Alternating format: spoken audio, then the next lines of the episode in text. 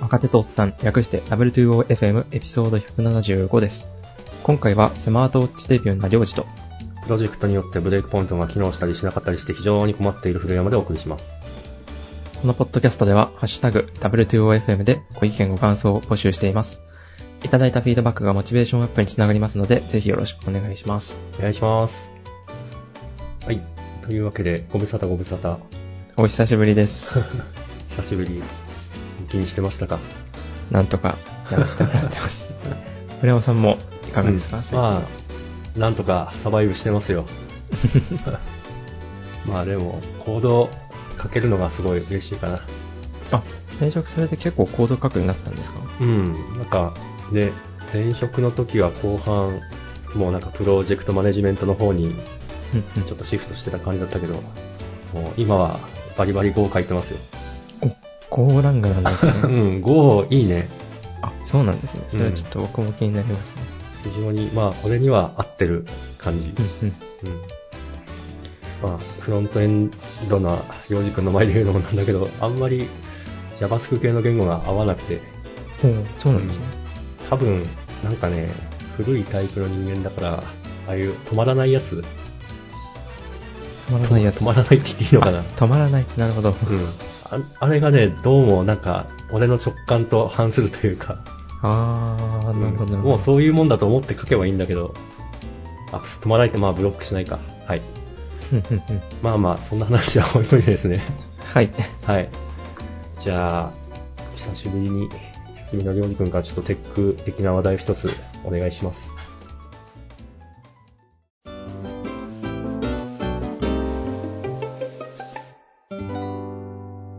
えっと、僕はさっき言った通り、えー、どっから話したらいいんですかね。あの、うん Pixel 5をもともと持ってて、はい。で、ただそれを、あいつがだいめちゃくちゃ軽量なデバイスだから、すごい、こう、落としがちだったんですね。ああ、ファイブ。手からスルリと落ちてしまうと。Pixel 5ですね。なるほど。 で、落とした弾みに画面が割れ、ああ、辛い。画面右幅5ミリぐらいが常に発光して何も見えない状態になってしまい、そこか5らミリって結構広い。 割と広いですね。おお。で、ずっとそこからピクセルの新しいのをずっと待ってて、はい。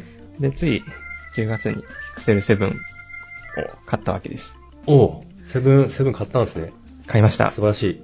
7プロにしました。おなんか先でか輩いにや聞ついただら、あの、重いやつの方が落とさなくていいよということだったので、確かにと思って、なるだけ重いデバイスにしました。なるほど。えーそしたら、はいキャンペーン的なやつで3万5千円分ぐらいの、えー Google ストアクレジットがついてきたと。ですよね。ですよね。はい。で、かつ、えっと、Pixel 7のプロの箱を開けたら中に Google ストアので使える15%オフクーポンみたいなのがあって、え、そんなのもついてくんのついてたんですよねマ。ジか。いいな。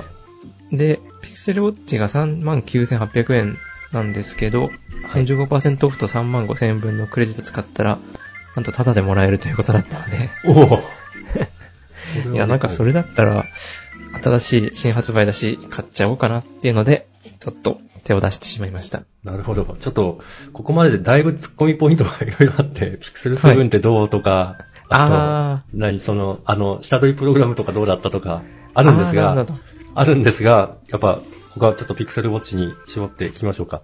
はい。まあ、セブンの話も後で時間があれば。 そうね、そうね。はい。 えっ、と、最初の印象としては、あの、手につけた感じはめちゃくちゃいいです。なるっほていうどの。も、デザインが結構スマート。はい。こう、余計なものがないみたいな部分と、あと、僕は、えっと、色をヘーゼルっていうやつにしていて、はい。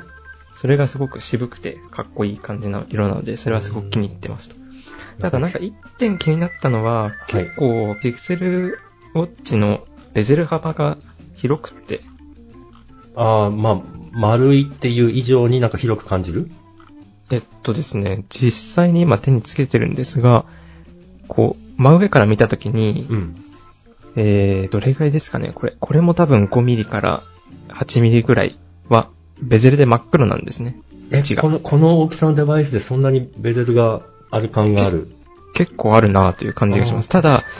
それを補うために、あの、画面全部真っ黒なんですよ。常にダークモードみたいな表示になっててうんうん。うんなので、ベゼルとちゃんと液晶の画面の区別がなかなかつきにくいようになってるので、つけてる分には気にならないんですが、結構スクロールとかしてると、あ、意外になんか狭いなという感じがしますね。なるほどね。まあ、その辺はデザインの勝利というか、そうですね。つけてる分には気にならないのと、あと実際あの、ウォッチって今、4日ぐらいしかまだつけてないですけど、はい。こう、アクティブに何か操作をするようなデバイスじゃないので、うん。まあ、み両方が見られれば良いということで、その、そうね。その分には全然問題ないかなって感じですね。ただ結構びっくりしました。割と広かったので。確かにこれ、ね、すごい出たばっかりのモダンなデバイスで、この大きさでベゼルが、え、5ミリ超えるってなかなか、なかなかな。なるほなかなか広いなーっていう感じがしますね。どね。で、えっ、と、なんか、到着する前に、はい。ピクセルウォッチが来る前にいろいろ調べてたんですね。あの、そういえば評判っていうのはあんまり見ずに適当に買ってしまったけど、評判はどうなんだろうと思い、 評判調べずに買った。評判調べずに買いましたおーさ。すがだ。割と盲目的に新しいし、Google が出してる WearOS は、ちょっと一旦使ってみたいなと思ったのだったので。ね。で、評判を見ると、電池の持ちがあまり良くないみたいな話があり、なるほど。けえっと、あ比較するときに Apple Watch がよく出てくるんですけど、Apple Watch は、えー、24時間つけてても大体切れない。はい。使い方によっては1日半ぐらいは持つみたいな話があり、ただ、Google の Pixel Watch の場合は、24時間は多分ギリだろうみたいな話が書いてあったんですねあーなるほど。なるほどって思ったんですが、今日々つけてる感じだと、あの、充電がものすごく早いんですね。はい。多分1時間でも充電すれば、全然余裕でフルチャージされるのと、うんうん。まあ、まだつけたばっかりってのもあるのか、結構減りはそんなに気になってない。まだ、こう、電池がなくなってしまったみたいなタイミングはないので、そんなに思ったよりほど気にならないかなと思いました。なるほどね。まあそうね。例えば、お風呂入ってる間に充電とか。ですです。うなんかちょっとしたタイミングでちょこちょこ充電していけば全然問題ないなとは思いつつ、まあ一方で旅とかなんか旅行するときは意外に切れたりしたらめんどくさそうだなというのがありますね。なるほど。まあそうね、そうね。あ、これ充電って特殊なやつでやるんだっけ特殊なやつですね。えーっとなんかピクセルウォッチ専用の充電のケーブルが付属してああて、ー、なるほど。地位的なものには対応してない。内的なものですあ、ね、えっ、と、なんだ。え、なんていうんだ。ちょっとあ、ワイヤレレス充電ですそねうそうそうそう。ききあー、ついてないですね。あえーーっなるほとど、なんか反応はするらしいんですけど、充電はされないっていうのが言いました。 ス。なんか、え、それどういうことなるよくわかんないです、僕も。ほど。将来に期待みたいな。ですね。で、もう一点個人的に気になったのが、スイカの設定で、はい。僕今まであの、えっ、と、ピクセルのスマート、スマートフォンの方に、えっ、と、スイカを登録してたんですね。私もそうです。で、じゃあそれを共有できるのかなと思って、設定しようと思ったら、なんと、ピクセルウォッチと、えっ、と、スマートフォンの方は、同じスイカを共有できないということで、え使うなら別のカードを発行しなきゃいけないっていう、なるほどなという感じですね、えーこれは。それはどう、う これ、は結構気になりますね。そうね。え、それぞれにチャージしなくちゃいけないってことになっちゃうわけでしょそういうことです。それはちょっとななるほど、なるほど。僕もともとあの、楽天ペイのアプリにスイカ紐付けてて、そうすると楽天ポイントでチャージできるからいいやみたいな感じで紐付けてて、ああ、素晴らしい。で、移行するタイミングで、そのピクセルウォッチ届きました。じゃあ設定しましょうって言った時になんかうまく移行できなかったんで、あ、これは楽天ペイに紐づいてるからかなと思って一回楽天ペイから引き剥がして、本体スマートフォンの Google Pay に紐づけたんですけど、まだダメで、調べてみたら別カードという、なんとっていう感じでしたね。うーん、うーん、うーん。確かにちょっと微妙ですね、それは。ちょっと微妙ですね。うん、なるほあと、なんかこれは全然あの、ピクセルウォッチの話じゃないんですが、えっと、はいスイカをピクセルウォッチに移して3回ぐらい電車に乗ったんですけど、多分これは全ウォッチユーザー、み、右利きウォッチユーザーですか ね。左手が遠いっていう クロスするやつでしょ。クロスするやつですね。あれをなんか、人前にささらしているのが恥ずかしいですね。ああ、なるほどね。まあ、私は左利きなんで、ちょっとそういう、 それはわからないというか、あーむしろ優越感を感じるポイントではあるんですが、まあ、いいですねなるほどと思います。これが何とも言えないとこでしたね。うん。なんかこれだったら普通に、スマートフォンの方にスイカ戻そうかなとすら思ってしまうような気持ちがあります。確かにな、クラ、クロス、そうね、そうね。 ちなみたにだそれ、ははいい。。あ、いい。あ、それ、それ以外の機能は、うん。割とまあ満足してますね。フィッただ一個気になるのはフィットビットと結構がっつりやってるので、一応6ヶ月のフィットビットプレミアムのなんか、えー、無料券みたいなのもらえるんですけど、ほう。そっから先はプレミアム使うならお金払ってねって、まあ当たり前っちゃ当たり前ですが、なってるので、なんかその辺はちょっと微妙かなという気持ちがしますね。あ、それは、あ、なんだろうな、ライフログとかを、ウェブ上で確認できるサービスが、なんかサブスクリプションモデルみたいな感じ例ええっ、と、ばそうですね。フィたットビットを使うならって感じですね。うん一応 Google フィットもあるので、そっち使おうと思ったら、使えなくはないんですが、フィットビットの方が結構機能がきっちりしてるので、使い始めるとそっちがいいかなと思います。おー俺は、まあちょっと下に書いてるけど、ずっとガーミンのデバイスを使っていて、ガーミンもそういう、なんだろうな、スリープトラックとか、あとハートレートとかを、えっと、ずっとまあ蓄積して観察できるサイトはあるんだけど、それは無料で、へーだからあうんまあでもね、ソフトウェアやってる人間として、そういうとこサブスクリプションにしたいっていうのはすごいわかるけれど、ですねそっか、そっか、フィットビットは有料なんだ、みたいな。無料枠もあるんですけど、そうすると多分使える機能は結構限られてて、うん。なんとも言えないって感じだったと思います。あと、これはちょっと買ってから気づいたんですが、はい。えっと、ピクセルウォッチでできて、フィットビットの端末、フィットビットのスマートウォッチでできることみたいのがあって、はい。ストレスの検知みたいのが、えー、一応ピクセルウォッチもできなくはないんですが、より多分細かい皮膚電気活動センサーによるストレスマネジメントっていうのがフィットビットのやつにはついてて、すごい。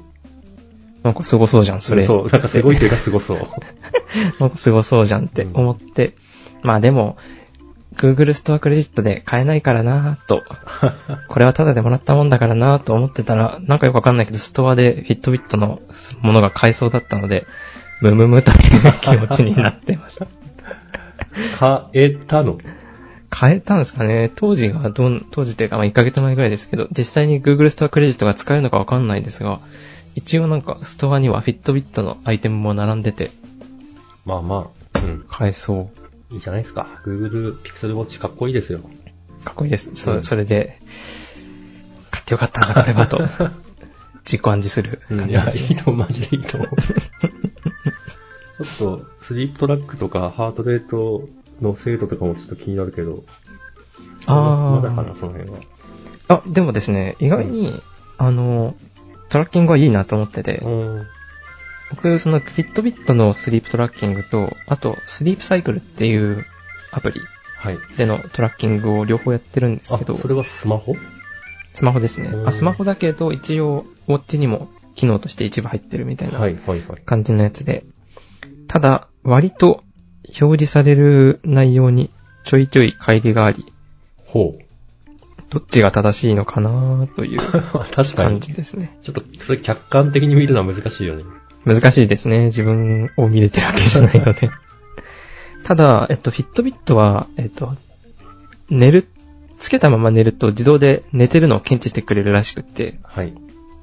これが割と優秀なんですよね。うんスリープサイクルの方は普通のアプリなので、寝る前に、あの、これから寝るよみたいな感じのをつけなきゃいけないんですけあなど、るほど。あ、それはちょっと、うーん、めんどいね。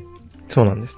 で、フィットビットの睡眠も、割となんか検知が良くってですね、僕昨日、えっと、ちょっと寝る睡眠時間が短くって、仕事終わった後に30分ぐらい、ちょっと必須睡眠というか仮眠をしていたら、はい。 それもきっちり検知されてて、あ、仮眠もすごい。あんたこの時間に寝てたでしょって、 ヒットビットさんに言われて、すいません、寝てました。っていう。それはだいぶ信用できる。そうなんですよね。そこは割とすごいなって思いまあした。ーやっぱその辺は、やっぱ新しいガジェットだけのことはある。うんうんうん。って感じですね。ちょっと長くなりましたが。うん、うん、いやいや、すげえ参考になりますっていうか、うん、あの、 ちょっと乗っかって私もスマ、えっと、ウォッチの話をすると、うんうんずっとこの、ガーミンのビボスパ、スポートスレとかっていうのを使ってるん ですよ。何がいいって軽いんですよ、これ。ほう。 24g くらい。へで、ーどう、どういったわけか私、どういったわけかじゃないな。まあ、腕時計をできない人間で、なんか、なるほど。腕、腕に何かが巻きついてるのに耐えられないうんとずっと思ってたんですけど、これ耐えられて、なんでだろうって思うときっと軽い。うんうんうん。うん。Google Pixel Watch は 35g らしいんですよ。あ、そうなんですね ごめんなさい俺のスレッシュホールド超えてるみたいな。 ちょっと残念なんですけど、あすげえいいなと思いつつ、まあ、ちょっとこれを使い続けるしかないかなって感じ。へーなんか見た感じ、すごいスッキリしてますね。うん細長くって。そう、超ちっちゃいよ。うんうんでも、まあ、この液晶でも、あの、通知とかは見れるし、あ、そうなんですか。うんへー割とそれで、なんか、お、なんかお客さんから連絡あったとか 気がつく。うんうんうん。はい。まあ、うん、正直、もうこれ結構古いデバイスで、もう多う分、4年くらい前かな。うんだから、それなりにもういい加減ニューモデル出てくれよとか思ってんだけど、 出てくれないんで。あ、そうなんですうね。ん。まあ、でももう 30g 切るデバイスは俺これしか知らないんで、 まあ、うん。使い続けてますって感じです。本当だ、今、ページ、ブランドのページ見てますけ ど、なんかごついスマートウォッチがどんどん出てきてて、 あ、そうね。俺の、俺の要望と逆方 向だ。そうなんですよ。ハイエンドに向かってるんですかね。うん、まあ、そう。そういう自転車とかランとかやる人で、ガーミンを愛用してる人は多いんですけど、みんなごついやつけてんですよね。うーん。俺は無理み たいな。なるほどあちょっと。そううんごめんごめん。なんか、すげえ、ちょっと奪っちゃったけど、ちょっとピクセル7の話も聞きたいです。ピクセル7はですね、うーん。あれ あの、画面内指紋認証、はい。僕始めたんですけど、はい。これはだいぶいいなとは思いました。あ。なるほど。 ただ、あの、夜とかにスマホを触って、すあの、指紋認証の箇所にきっちり指を当てられないと、目を焼かれるという現象 が、言われてる、よく言われてる。目が焼けるっていうのはありますがうん、まあ、それ以外は全然、過不足なく、あーで、はい。テンサーのチップも、すごく良くって、もともと Pixel 5だったんで、はい。割と性能面で言うとそこまで高くなかったんですね。うん。なので、たまにカクつきとかがあったんですが、それが全くないのはすごく良いというなるほど。感じですね。ただ、なんていうか、うん、これは最近の多分 iPhone とかにも言えますけど、昔ほどやっぱ技術革新の幅が狭まってきたのか、こう、心躍る何か がないなぁという気持ちがしますね。あ、じゃあ、俺が一番気になってること聞いていいはい。あの、プロだと多分ディスプレイの横が丸まってると思うんですけど、はいはい。どうエッチでですすかね。うーん、自分はですね、あの、良いところと悪いところがあると思ってて、なので、トータルから言うと、まあ、良いだろう、悪いだろう、もな く、普通なんですけどうん、ああ、なるほど。いいところは僕はあの、あれ対応するんですよね。バックで、こう右からスワイプして、右端からスワイプして戻るみたいな機能があるじゃないですか、アンドロイドって。はいはい。あれを対応するので、あそこが滑らかだとすごいそれはやりやすいんですよねお。ー指を這わせやすい。で、そうそれがプラ観ス点はなかなるほど。ですね、個人的にはおー。ただ一方で結構ミスタップが発生するなと思ってて、うん。画面を掴んだ時に、その、なんていうんですかね、丸みのあるエッジの幅のところに指をちょっとでも置いてしまうと、そこがタップされてしまう感じがしていて、なるほど。たまに、あの、うーんと、なんていうんですかね、YouTube のアプリとかだと、えー、動画のカードが、ホームの画面でいっぱいこう、縦に並んでると思うんですけど、はい。横幅いっぱいじゃないですか、そのカードの幅っていうのが。はい。なので、画面のボタンを閉じる動作と、スマホを握る動し動作の時に、ついそのあ、動画カードタップして再生を一瞬してしまうみたいなのがあり。そう、ちょっとその話聞いて思い出したけど、そういえば、りょうじくんって、あの、カバーを使わないタイプの人だったっけあ、ピクセル7 Pro に関してはカバーつけまあ、しつた。けてる。さすあ、つけてても、やっぱそういう、微妙。ですね。まああ、なるほど。あそんなに分厚いカバーじゃないってのもあるかもですが、それでもちょっとタップしちゃったりしますね。なるほどね。いや、そのうことんさ、ちょっとあるなぁと。うん。ただまあ見た目的な悪さみたいなのは別に僕はそんなに感じてなくて。なるほど。まあ、エッジがあるのは、エッジがあるのでかっこいいけど、この滑らかなのは滑らかで、こう、曲線美みたいのがあるなっていう気持ちがしています。そうね。そうね。実は、俺、ピクセル6 Pro 使ってて、あ一番不満があったのがそこで。ええそうなんですね。うん。多分なんか7は、7 Pro は6 Pro よりラウンドがなんかすごい滑ら、滑らかえっと、うんうん。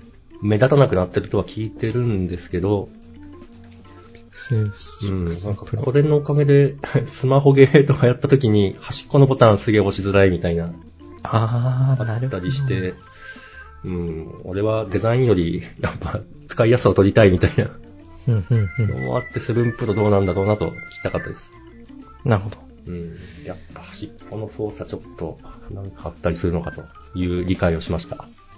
あ、本当だ。今、6プロの画像を見てますけど、だいぶ、丸みですね。あ、じゃあこれよりは、やっぱ、目立たない感じになってるなってますね、多分。あへーえ。もうね、これやめてってすげえ思った。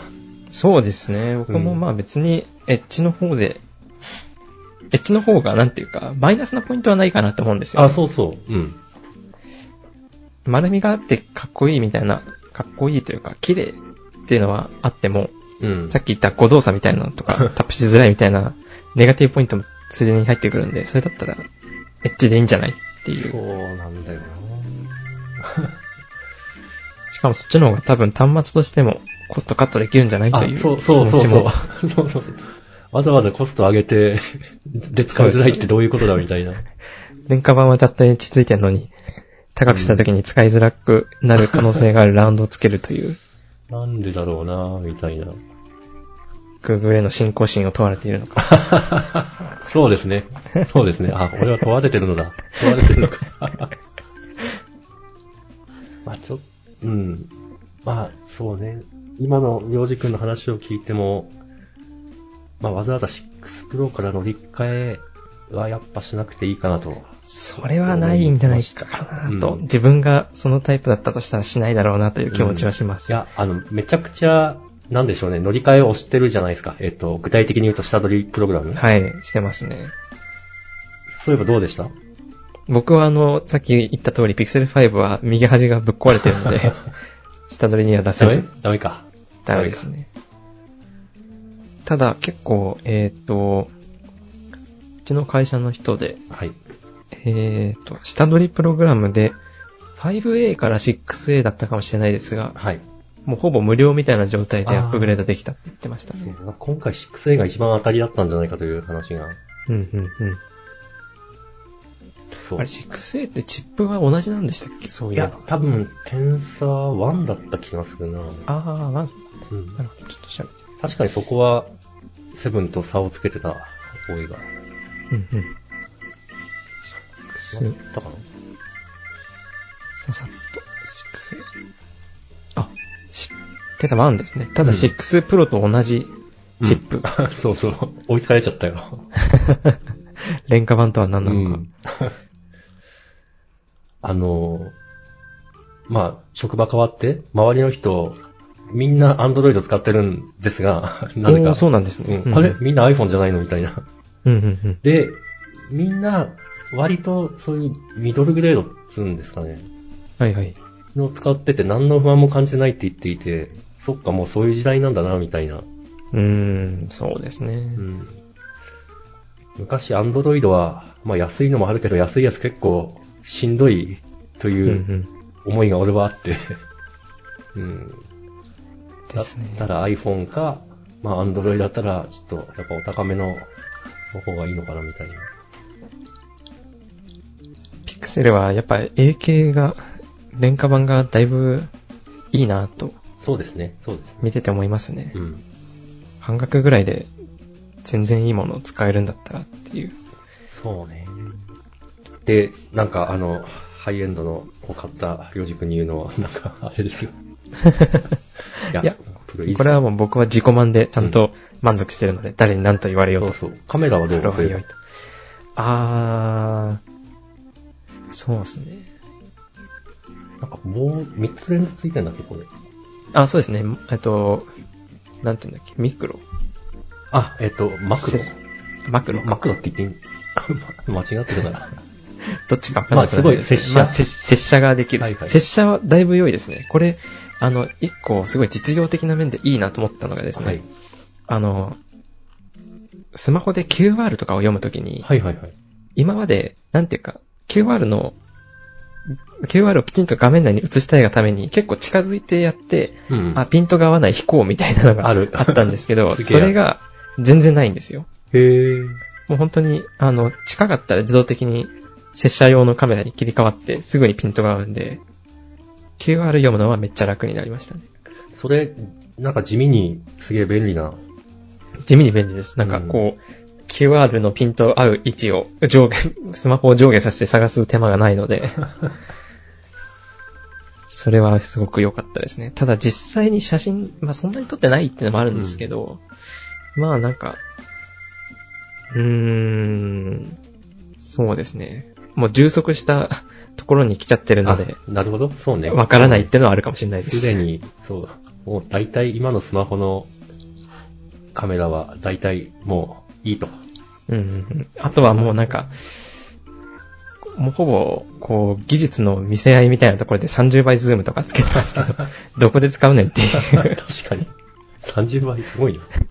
めちゃくちゃズームはすごいなって思うんですけうど、ん、 30倍した上で手ブレもなんか結構抑えられて取れるので、え割ときっちり30倍のところで取れなくはないんですが、その30倍ってじゃあどういう時に使うのっていうのがー、それはある。それはある。疑問です。なんなら広角の方がずっと使うので、うん。なるほどね。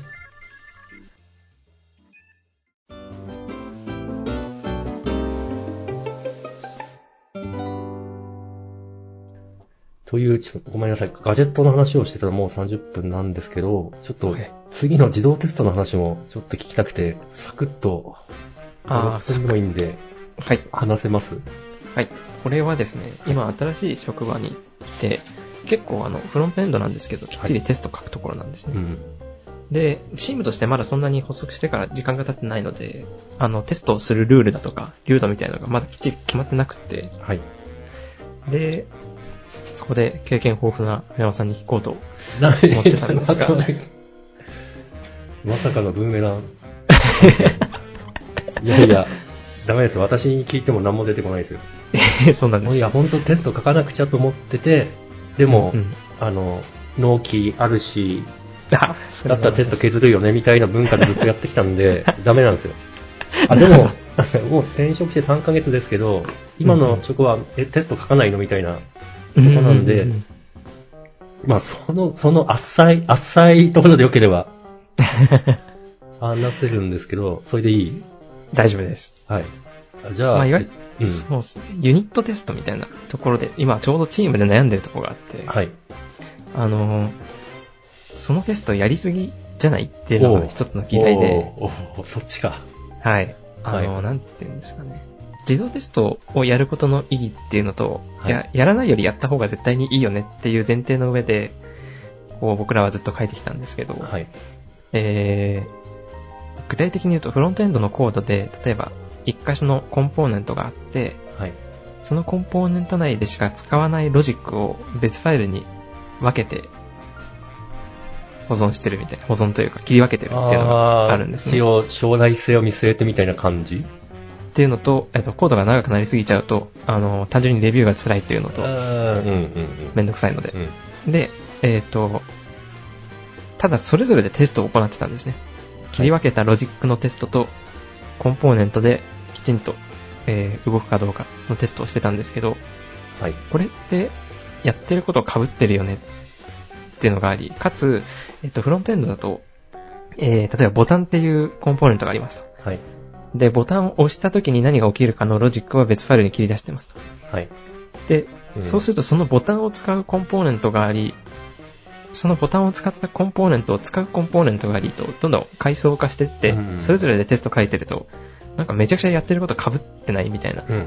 話があったんですね。で、そうすると、一箇所変更しただけでも、あの、直さなきゃいけないテストがありすぎるっていうのと、あそんなにテストしなくてもいいんじゃないっていうのが話で出てきて、確かにそうかもと思いつつ、なんかこう、テストの流度みたいな部分ってどうすればいいんだろうなっていうのをすごく悩んでたんですよね。ーえー、回答します。はい。決めじゃないでしょうか。それはまさしくそうです。いや、そうなんですよね。いやー決めだとは思います。すごいね、言ってることは分かって、今テスト書いてるんで、だから、なのでこれ、あ、なんだ、後から使用バグが、バグが見つかって、あ、変えなきゃってなった時に、なんかめっちゃ変えなくちゃいけないんですよね。そうなんですよね。うん。 テスト書いたことが、スピード下げてるみたいなことがうんうんあったりするのもすごい分かるし、あと、全部に、だからテスト、全部にテスト書くと本当そうなんですよね。うんうんうんうちのプロジェクトによって、あの、まあ、えっと、こういう言い方いいのかな、あの、クリアアーキテクチャでいうユースケースはい。だけとりあえずテスト書いて OK ってやってるプロジェクトもあれば、その、本当すべての層で、レイヤーでテスト書いてるプロジェクトもあって、うんううんん。これは、 あの、うちの会社はこうしますっていう決めを作るのが一番、そうですよね。一番いいんだろうな。ただあの、もう一点すごいどんどんなんか、 なんかちゃんとした相談になっちゃってるんですけど、はいはいえっと、決めが難しいっていうのがあるんですよね。っていうのも、これはよくデザインシステムの話で言うとアトミックコンポーネントってので、その辺出のた文脈はでいよく出るんですけど、はいじゃあその単位、テストを書く単位って何で決まるのっていうのが、こう、コードの長さなのか、それを依存しているコンポーネント数なのかとか、うん。その辺をけんきちんと明文化できないっていうのが結構問題で、そこは悩んでたんですよね。で、調べてみたら、なんか Google でテストサイズっていう、Google で使ってるテストサイズっていう概念があり、はい。これが結構面白く、ちょっとこれ載せるの忘れちゃったんですけど、えー、各プログラムの実行時間、実行の目的時間、ん目標時間ごとにテストを別々にすると。あるプログラムが 100ms 以下で実行ができるんだ、実行するのが目的だったら、それは1個書く。1セック未満だったら、それを達成するかどうかで書くみたいなのと、それとは別軸で、えー、レイヤーごとって言うんですかね、ネットワークサービスなのか、データベースサービスなのか、ファイルシステムへのアクセスなのか、みたいな感じで、別々に書いていくっていうテストの分け方があり、うん。これはまあ、使えたらいいなと思いつつ、まあフロントエンドではどう分けるんだろうっていうのが最近の悩みですね。ちょっとこれ、全然知らないから、今何もコメントはできないんだけど、見て、見てみますっていう。リンク貼っておきます。ああ、ざいます。まあそうね、全然両軸の助けにはならないんだけど、はい。まあ俺の、 なんだろう、テスト書いて、書いてよかったなとか、そういう価値は、えっと、下に書いてあるんだけど、あの、俺、ブレイクポイント貼ってデバッグするタイプだったんですが、うんうん。まあそうじゃなくて、なんか、その関数のデバッグのためにテスト書いてるうんだから、なんだろうな。まあ品質保証っていう意味もあるんでしょうけど、単に開発、開発するためにテストツールとして使っているうん。開発するためのテストツールとして使ってる。えっと、なんですかね。まあ一つ、 ちょっとフロントエンドにも当てはまるのかわかんないけど、基本的には、いろんなレイヤーの関数を組み合わせて一つの機能を作っていくじゃないですか。はい。まあ、データベース、まあステ、ステートに近い層であったりとか、まあ、プレゼンテーションに近い層であったりとか、で、それぞれ、まあ、書いてくんだけど、これちゃんと、あの、俺が想像してる動作してるみたいなうんうんうん。のを確認するためにテストを書いてる。あー、まあそうですね。うんうんだから後からなんかまとめてテストするんじゃなくて、こまごまと挙動を確認してるから大丈夫だよねみたいな。うんうんななんだろう。あ TDD に近いかまあ そう、なそうね、感そうじねです。ううんうんん、そう、あうん。テストがもう開発と一体化していて、だからテスト書かないで開発ができないみたいな 感じになっていて、うんそれは結構いいな。ただこれは、りょうじくんが言った、その、何か変えた時に変更が膨大に発生する問題は解決しないんで、そうです ちょねっとどうしようかなって感じ。悩みですけど、うんやっぱでもテストを書いてやると、なんか単純に開発自体はスッキリするなといううん。印象はありますね。テスト書くときにどうしても仕様をちゃんと確認しなきゃいけなかったりとか。あそうそううん、その通り。そうなんですそういえよばこ。この境界値の時どうなるんだろうみたいなのとか、 そう。曖昧にはできない。曖昧にはできないので、 そうなんきでちすんとよ。インプットで入力しなきゃいけないんで、その辺は良いなと思ってます。うん。そうなんです。まあ、なんだろうな。 あえっと、決め、決め、 まずは決めなんですが、決めができなかったら、まあ、なるべく各方に寄せる方に俺は今いるのかな。はうんうんうんい。ありがとうございます全然 参考にならない気がしますが、はい。いややはり決めなのだなというのは うん。思いました。うんできれば CEO 的な人に、えい、えいって言ってほしい。あ、C、CTO か。はい。ですね。うんクリードみたいな人に、これはこうしようって言ってもらえると。はい。だいぶ長くなったんで、これからこの辺でですかね。はい。じゃあどうも、えー、お疲れ様でした。お疲れ様でした。